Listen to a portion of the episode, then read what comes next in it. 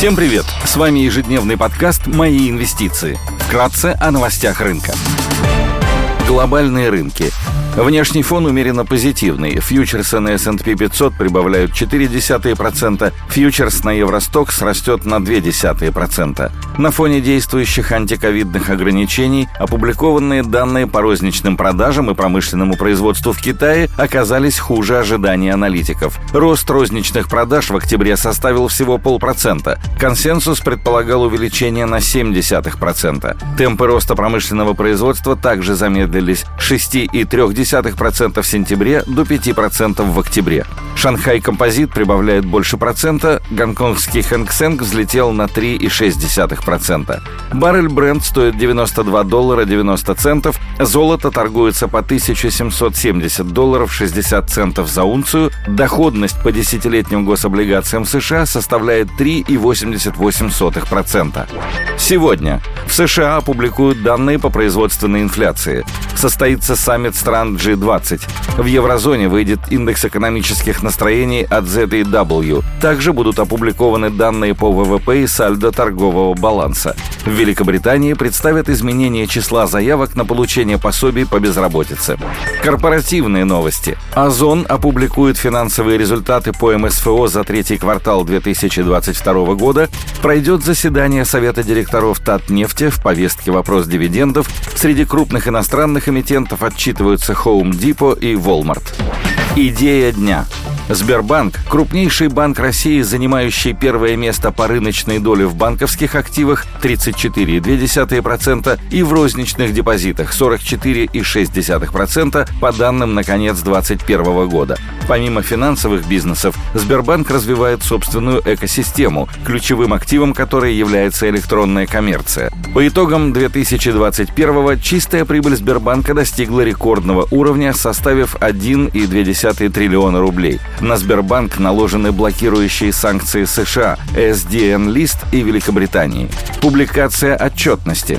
Сбербанк вернулся к публикации отчетности, представив финансовые результаты за октябрь 2022 года, согласно которым Сбербанк заработал около 123 миллиардов рублей чистой прибыли, что предполагает рост 12,4% год к году. А с начала года чистая прибыль составила 50 миллиардов рублей. Герман Греф отметил, что по итогам 10 месяцев 2022 года банк вернулся к прибыльности. В пресс-релизе также отмечается, что розничный кредитный портфель вырос на 9%, а корпоративный на 11,9%. Показатель просроченной задолженности остается на низком уровне и составляет 2,2%, что ниже показателя конца прошлого года. Также глава Сбербанка отметил, что банк перестал использовать регуляторные послабления, что предоставляет возможность вернуться к дивидендным выплатам уже по итогам 2022 года. Восстановление кредитования – по данным Банка России, начиная с июня кредитование постепенно восстанавливается. В сентябре динамика кредитования существенно ускорилась за счет как розничного сегмента, который вырос на 1,6% по сравнению с прошлым месяцем, так и корпоративного, который показал рост 2,5%. Согласно обновленному прогнозу Банка России, рост темпов розничного кредитования на 2022 год улучшен до 7-10% по сравнению с июльским прогнозом. Рост темпов кредитования юридических юридических лиц на 2022 год регулятор ожидает на уровне 10-13%. Ранее прогноз составлял 5-10%.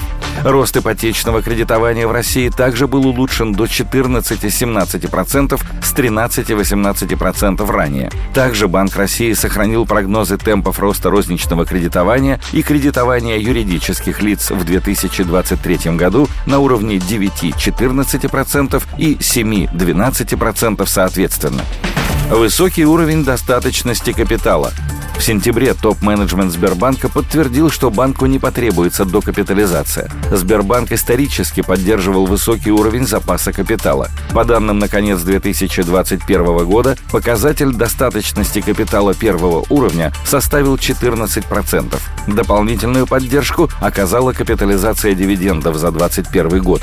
По данным последней доступной отчетности по РСБУ на 1 февраля 2022 года, норматив достаточности собственных средств N1 1.1 составил 10,1% против 8,4% в среднем по банковскому сектору.